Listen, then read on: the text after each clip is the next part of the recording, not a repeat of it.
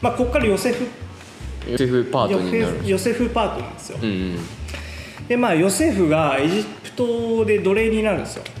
売られちゃってる売られちゃってるから、うんうん、で, でも祝福バフ受けてるから、うんうん、まだ完全に正式には受けてないですよ、うんうん、正式には受けてないけど気に入られてるから、うん、そのヨセフの主人、うん、あの奴隷、えーと、奴隷の主人の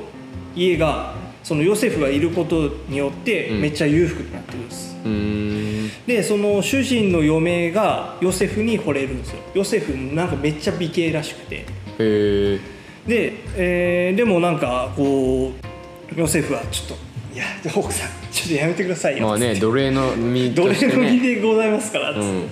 でその奥さんがもう何よみたいな、うん、こいつマジムカつくっつって、うん、ちょっと計略にはめて、うん、あのヨセフは牢獄に入れられちゃうんですよ。でも牢獄に入ってもなんかやっぱ神の、ね、祝福バフによってうまく計らってくれるっていうのがあって、うんうんうん、なんかまたそこに一緒に入れられた、うん、監獄に一緒に入れられたなんか料理人がなんか夢を見て、うん、その夢をなんか解き明かすみたいな、うん、結構ヨセフと夢っていうのはメイン、うん、メインというかなんか関係があるキーなんですよ、うん、でまあそれでその後、まあ、まだまだにねんごぐらいかな、うん、ファラオが夢を見るんですよ。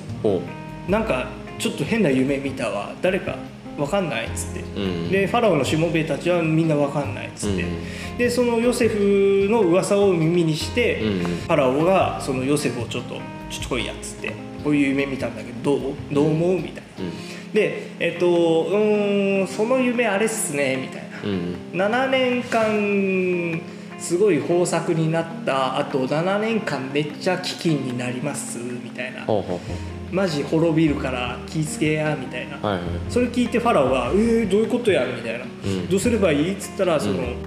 豊作ななねんかんのうちに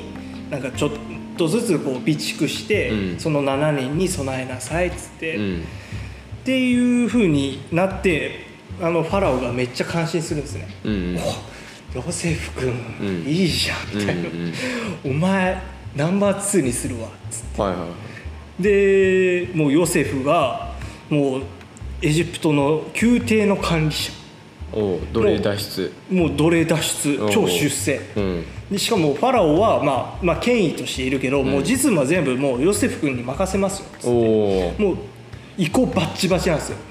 もうエジプト全土にもうヨセフの意向がバッチバチに、意向意向あのなんだろうあの偉い光的な、そうそうそうそう、はいはい、もうそういう風になっちゃうんですよ、うん、もうヨセフ大出世、うん、で実際その通りにあの大豊作があって大飢饉があって、うん、あのエジプトを救うっていう、うーん、でそこからさらに全世界が飢饉になっていくんですよね。で兄貴たち、うん、えー、はどこになるんだろう、まあ多分イスラエルとかその辺だと思うんですけど、うん、その辺も飢饉になっちゃうんですよね、うん、でちょっともう飯ねえわっつって、うん、エジプトはなんかだなんか飯あるっぽいから、うん、その兄貴たちが来るんですよ、うん、エジプトに、うん、もう飯買うために、うん、でヨセフがもうナンバーツーになってて、うん、で兄貴たちはヨセフがあのヨセフだと気づかないんですよ。ヨセフは兄貴たちだと気づくんですよ、はいはいはい、平成を装って何しに来たみたいな、うん、であのー、あ兄貴たちはもうひれ伏してはぁっつって、うんうん、もう飯ないんすって頼んますっていう状態になるんですよ、はいはいはい、で兄貴たちをちょっと疑うんですよね、うん、ヨセフ兄貴たちを一回、まあ、返すんですねそのまんま、まあ、ちょっといろいろ聞いて疑ってたけど、うん、まあまあじゃあ食い物も与えるし、うん、あのー、お金もそのまんま返してみたいな、へー、で、でもお前ら次来る時あの末っ子のベニヤミンを連れてこないと、うん、お前たちは正直者ではないからもうもうダメだよっていうことを言うんですよ。ちなみにそのベニヤミン、末っ子のベニヤミンっていうのは、うん、ヨセフの弟なんですよ、うん、もう完全に親父とお袋が一緒の、あのつまりヤコブと、うん、誰だっけラケルの子供ふたりだけいて、うん、ヨセフとベニヤミン、うんうん、っていうんですよ。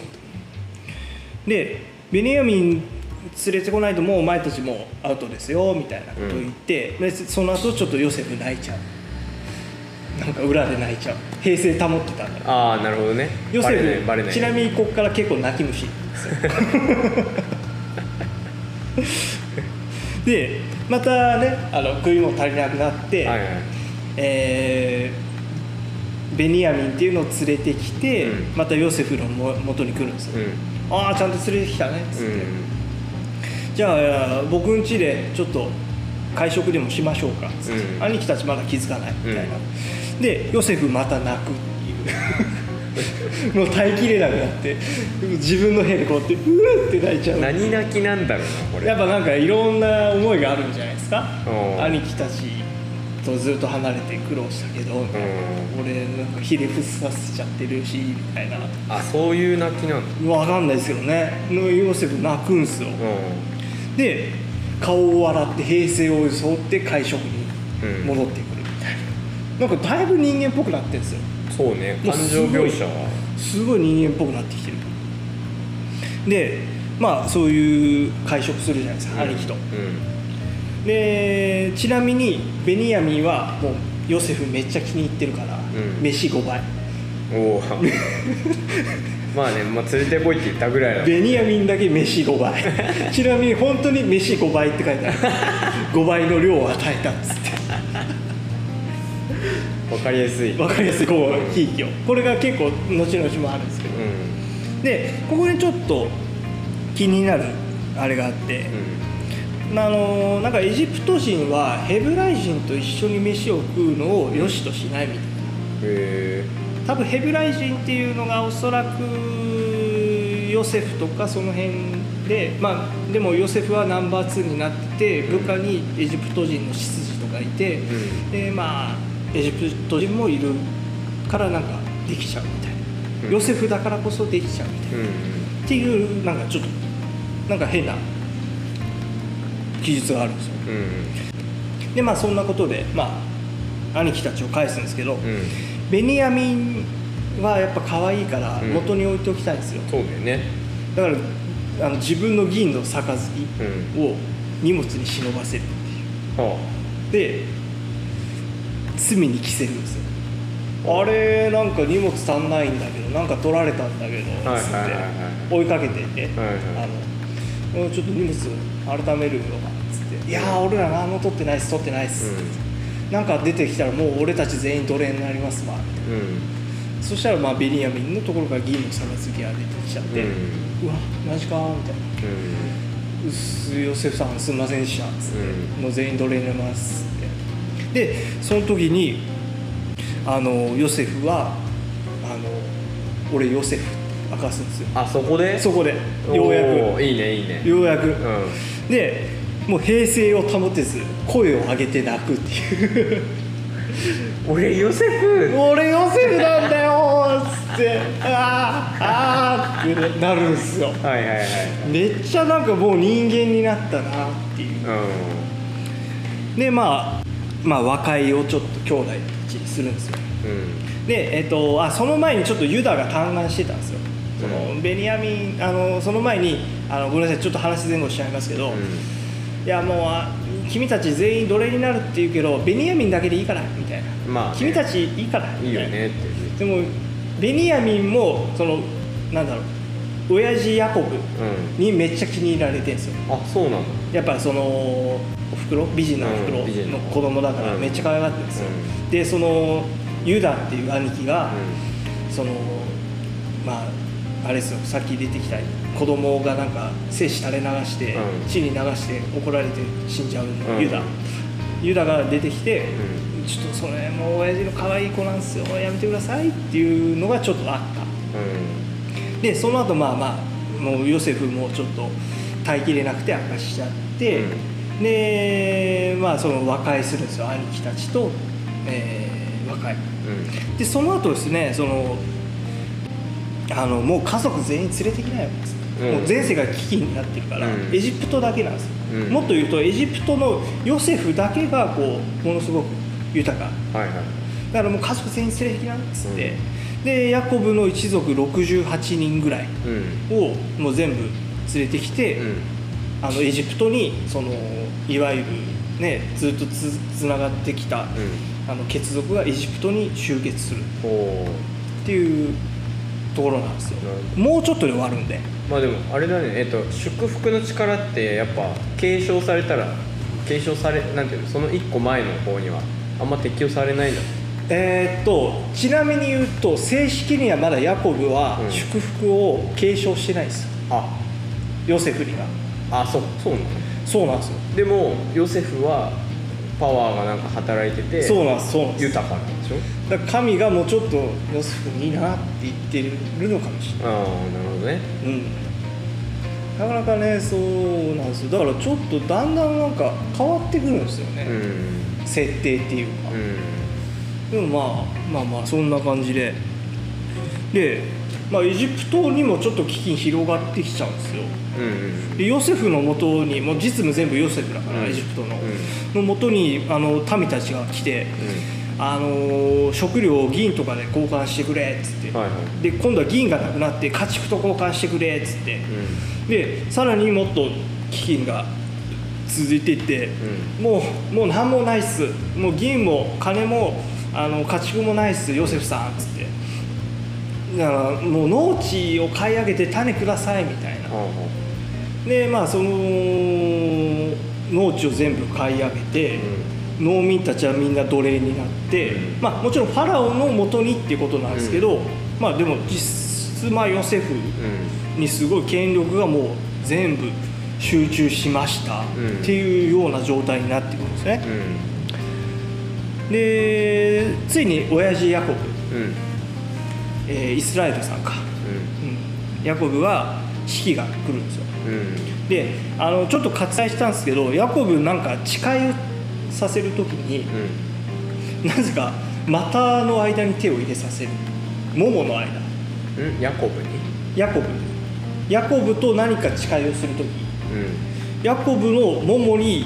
手を入れさせて何か誓いをする儀式がえっとえ神がヤコブとと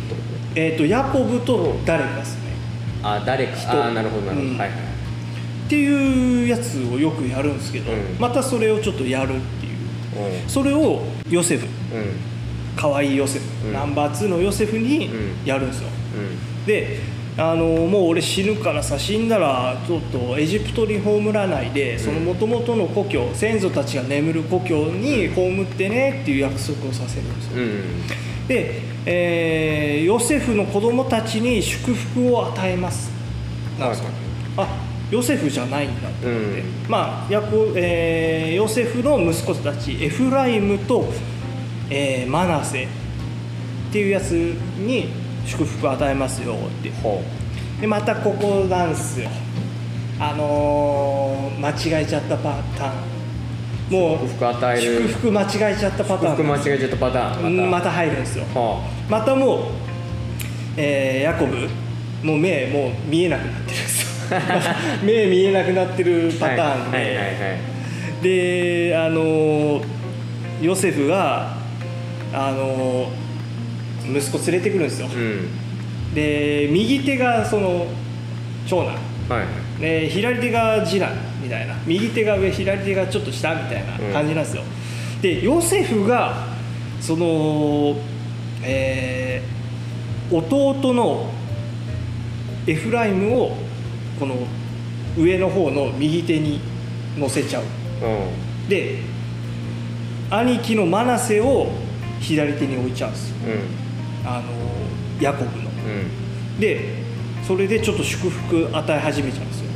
もう目見えないから分かんないからどっちが長子かなんかいや右が右が誰子で左が誰でっつった時にそのヤコブ側の視点に立った時に右と左間違えちゃったみたいなかもしれないですでもそれをやったのはヨセフなんですよ。で、うん、途中でヨセフ気づいたのが、うん、あのちょっとそれ逆なんですけどちょっとあかんすよっつって、うん、でヤコブは、うん、逆なのいやでも弟のエフライムの方が大きくなるわっつって、うん、でまたちょっとそのおと兄と弟の逆転現象やっちゃうんですよ、あ、まあ、これはでもヨセフのせいだよね。そう、まあまあ、まあ、ヨセフのせいでもあるし、うん、またやっちゃうんだな逆転現象みたいなね。でまあそんなことがありまして、祝福バフは、うん、そのヨセフの息子、うんえー、エフライムが多分今後キーになってくのかしら、うん、って感じですね、うんうん。